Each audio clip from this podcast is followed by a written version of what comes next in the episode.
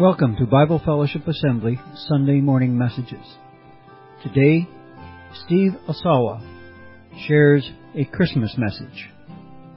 Now, here's Steve. I don't think I can top that one. I'm not going to try.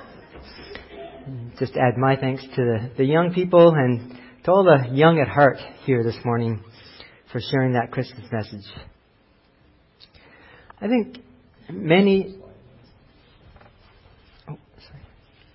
I think many, if not most people in the world, would tell you that what you just saw here is nothing but a nice story.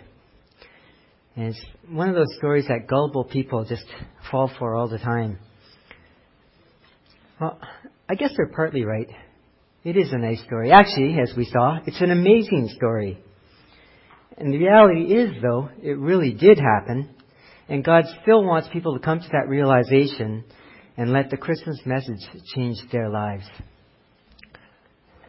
Now, I'll apologize if my voice sounds funny, if I have to cough or sneeze. Uh, I'm one of the ones fighting a, a cold right now. Christmas is a time for people to have, excuse me, or develop traditions. It's a time when people make an extra effort to spend time with family and friends. A time when they open their, their hearts and their quote unquote wallets. I say that loosely because half people probably don't know what a wallet is anymore. It's all done electronically. But they open their wallets to help those who might need a, a hand up at this time of year. okay, mic on the right side.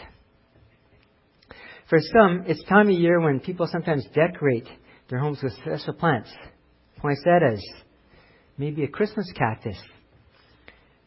In our house, we've had amaryllis, these weird plants that grow like this, and then have these great big flowers on top of them. and they just fall over.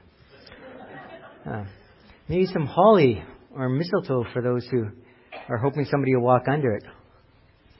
Uh, many also get a larger plant, namely a tree at Christmas. Does anyone get roses by chance? You know, those flowers that are supposed to say, I love you? No? Okay. How about carnations? So I'm going to focus on a variety of that last one this morning on the carnation, and we're going to focus on the incarnation. The most amazing gift of love that we can ever experience. The time when Jesus humbled himself and came down to earth from heaven and came down to earth as a human being. So I'm going to just, we're going to take a, a bit of a quick tour through the Bible this morning, but I'm going to kind of use the, the first chapter of the Gospel of Mark as kind of my, my basis. Oh, sorry, of John. So if you have your Bibles with me, turn please to John chapter 1. John 1 says, In the beginning was the Word, and the Word was with God, and the Word was God. He was in the beginning with God. All things were made through him, and without him was not anything made that was made. In him was life, and the life was the light of men. The light shines in the darkness, and the darkness has not overcome it. Over to verse 9. The true light, which gives light to everyone, was coming into the world. He was in the world, and the world was made through him, Yet the world did not know him. He came to his own, and his own people did not receive him.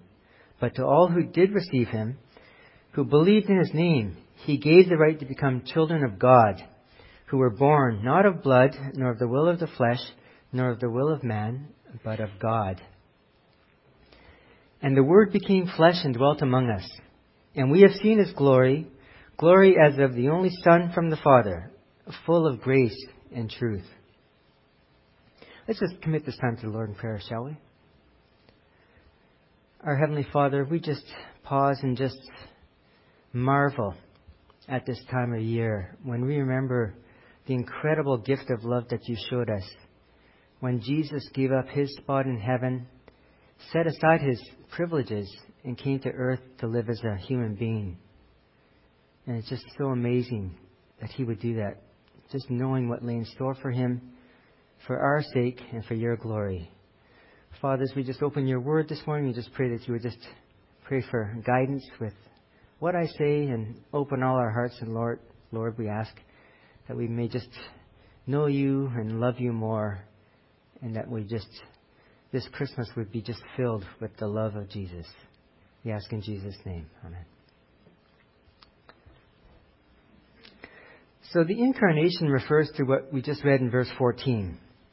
The Word became flesh and dwelt among us. Jesus took on human form. So, if you were to make a top 10 list of all the significant things in history, this should be number one. It should be at the top of that list. Although I don't think we could ever fully understand all the aspects of the incarnation, I'm going to look at a, a few different pieces of it and hopefully give us a, a better appreciation for it. So I'm going to look at his birth, just his nature. Jesus was fully man and fully God. I'm going to talk a bit about how he maintained a relationship with his Father and why his incarnation is still important for us today, so many years later. So when we look at his birth, we're thinking of a few things. Just the fact that he actually existed before his birth. In his birth, he fulfilled a whole bunch of prophecy and the nature of that birth itself. So Jesus didn't come into existence when he was born in a manger.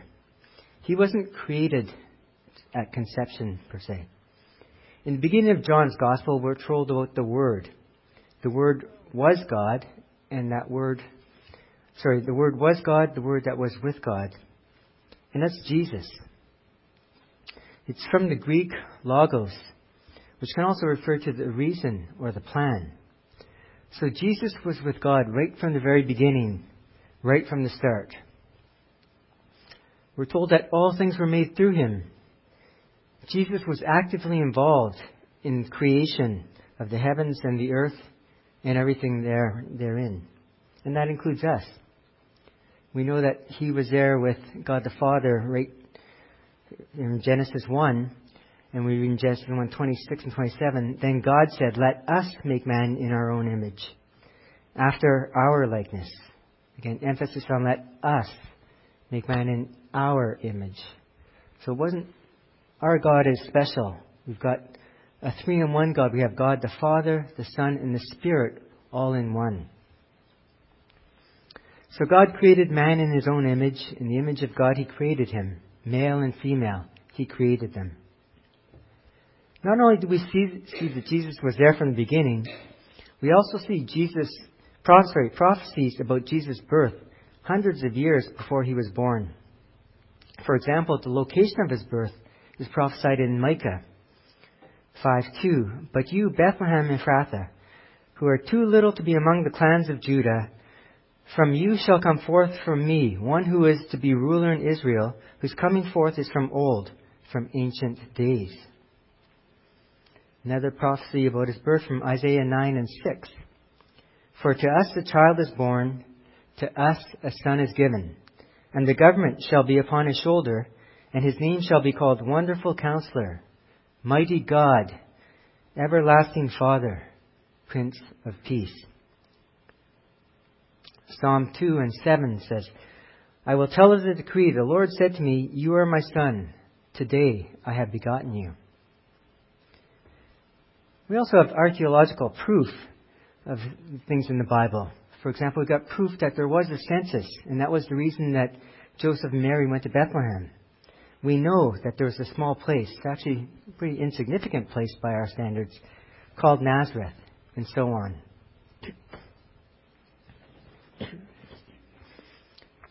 One, one more prophecy from Isaiah 7:14.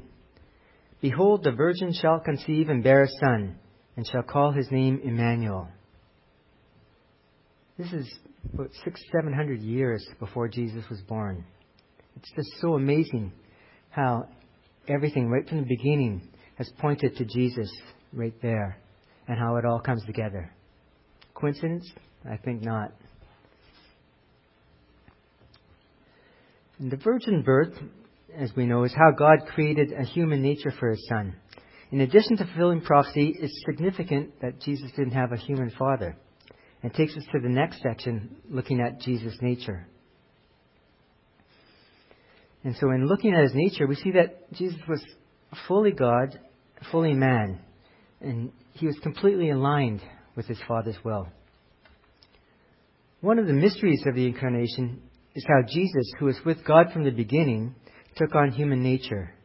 As we've read, the Word became flesh and dwelt among us. In the Old or the First ten, test, sorry, in the Old or the First Testament, God dwelt in a tabernacle, something like a large tent, and His presence was shown in the tabernacle and in the temple. Jesus dwelling among us can be written that He tented, He pitched His tent among us, so to speak.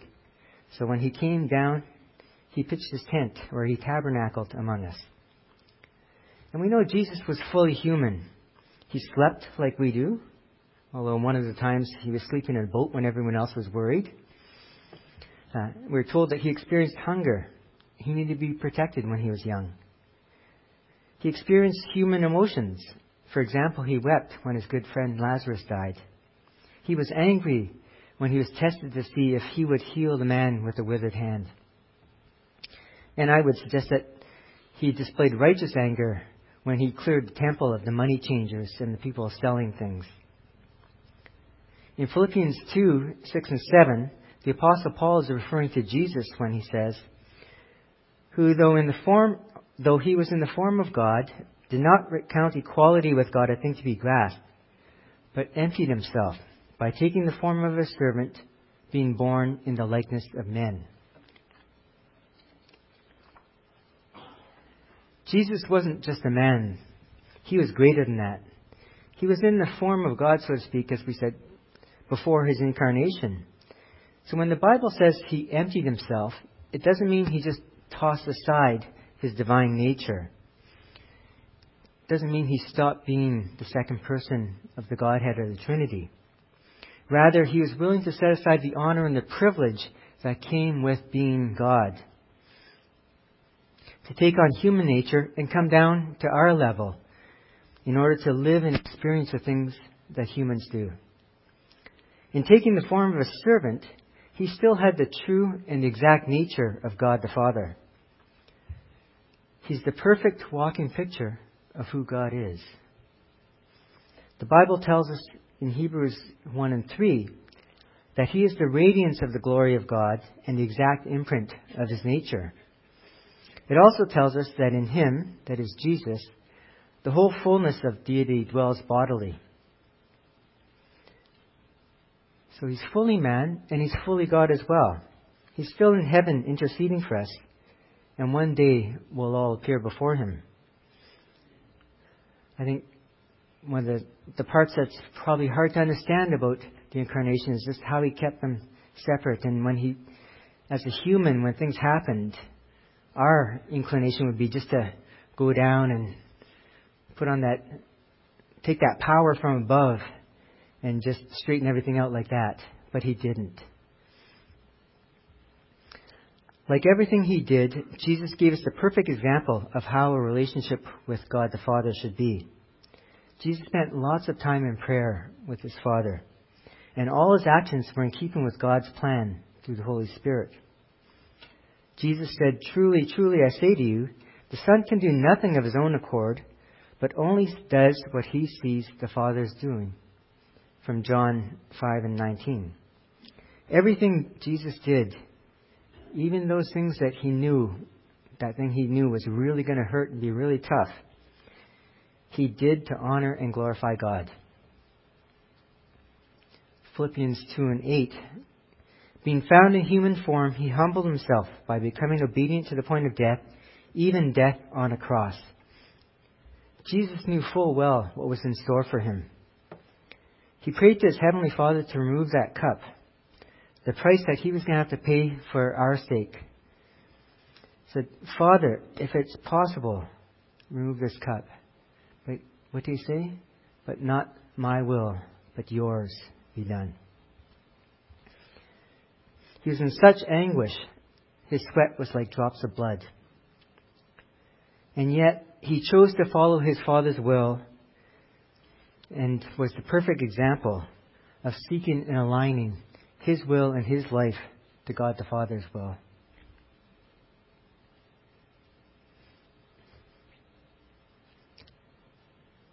So, what was he like on earth uh, in terms of character?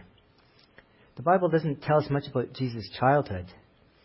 In Luke's Gospel, we're told that the child grew and became strong, filled with wisdom. When he was 12, we read that he stayed behind in Jerusalem after his family had gone up from the feast of Passover.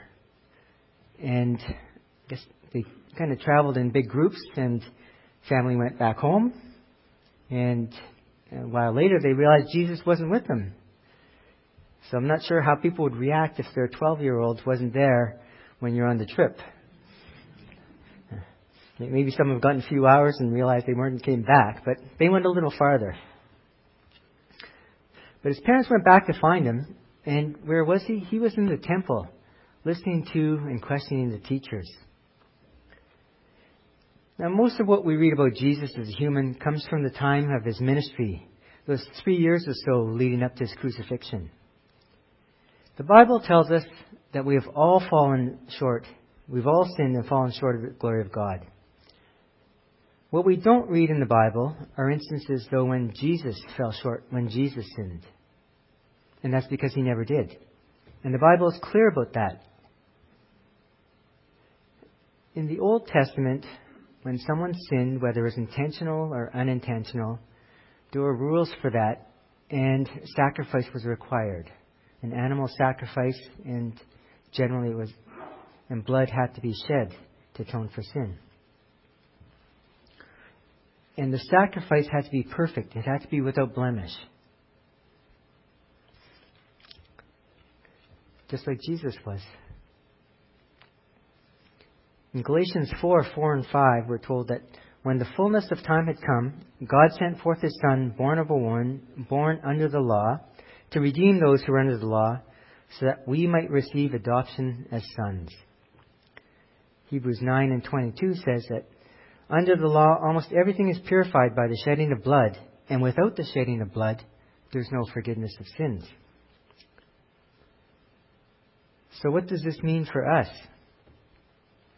Some would say that Jesus was just a really good man or a moral teacher.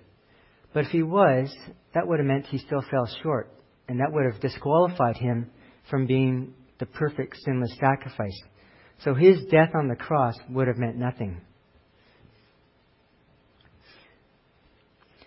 But his was the only sacrifice that was needed. For there's one God and only one mediator, between God and man, the man Christ Jesus. Earlier, I noted that Jesus' incarnation would be the first on a list of the most significant things in history. A close second would be his resurrection. Christmas happened in order that Jesus can come to earth, die, and rise from the dead on our behalf.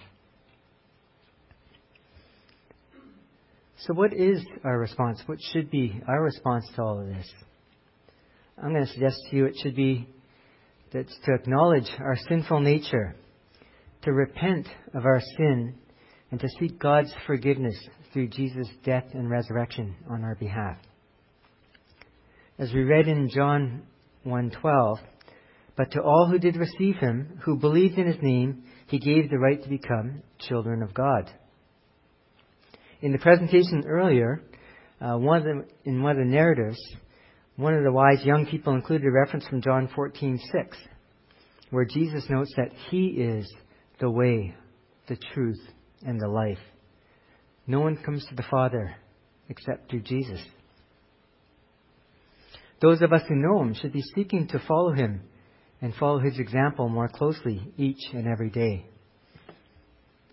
And we beheld His glory in the Old Testament, some were exposed to God's glory when He revealed Himself. For example, He revealed His glory to Moses, but to protect Moses, He had to put Moses in the cleft of a rock while His glory went by. The glory of the Lord also appeared to people when they were in the wilderness of Sinai, when they had left Egypt. and were arguing with Moses and disobeying God. But God's glory was there for them. We're exposed to God's glory through Jesus. So to summarize just some of those aspects of the incarnation, Jesus has existed right from the very beginning. He wasn't just created 2,000 years ago at his birth. His birth, though, fulfilled prophecies. Actually, Jesus himself, all the things about him, filled over, probably over 300 prophecies. He was born of a virgin.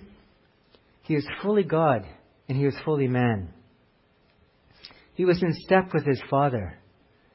His will was perfectly aligned with God the Father's will. He was the sinless sacrifice. And he's there, up there, interceding for us now. He is King and He's Lord. This is the incredible gift that we celebrate at Christmas. The God who knew that we were lost and helpless made a way for us to have forgiveness of our sin and a relationship with Himself.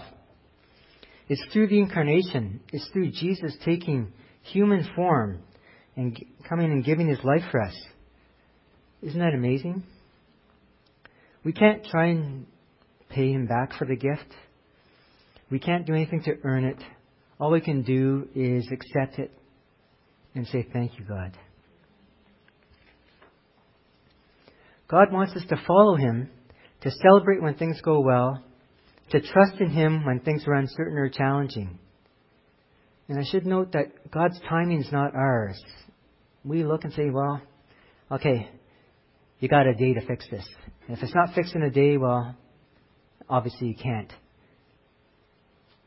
The timing in the Bible, as, as we've seen, is far greater than a day. It's years. Sometimes it's decades. Some things are longer. And sometimes God's answer to us is no.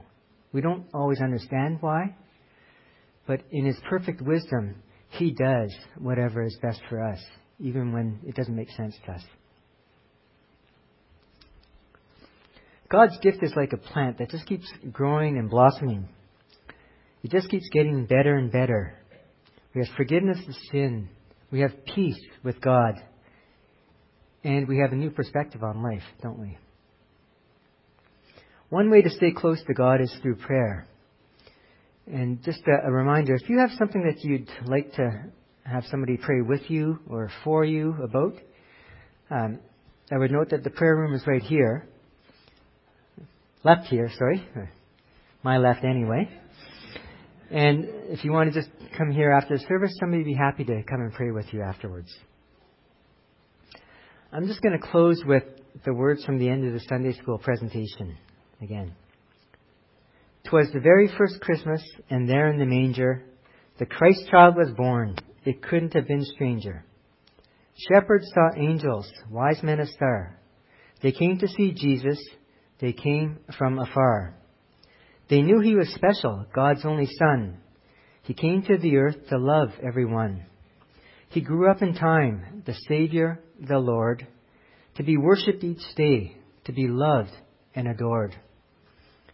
So now at Christmas, we all take delight in the gift that God gave us the first Christmas night. In the gifts we receive and the ones that we give, let us never forget it is in Christ that we live.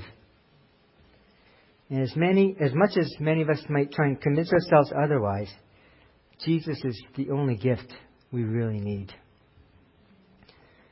I pray that each of you will have a very merry, blessed Christmas filled with the love of Jesus, the one whose incarnation we celebrate at this time of year. Thank you, Steve. This is a familiar song. I think we've been practicing it a few times, and we'll stand and sing, He shall reign forevermore, and then we'll close in prayer. The marvelous news that the shepherds heard, that the wise men came to hear, to see, that God was indeed with us amazing. And we've rejoiced as we've recollected the amazing Christmas story this morning. Thank you for all those who were part of that uh, worship team this morning as well. Thank you for each of those young lives. We pray for them that they would understand and that all of us would come to understand the importance that God came to be with us and to be one of us. We pray that as we go, we would share this joyous news as the shepherds did, that they rejoiced and told everyone that they met. And so, Father, we thank you for time like this and for this morning. We pray your blessing on the days and the weeks ahead. In Jesus' name, amen.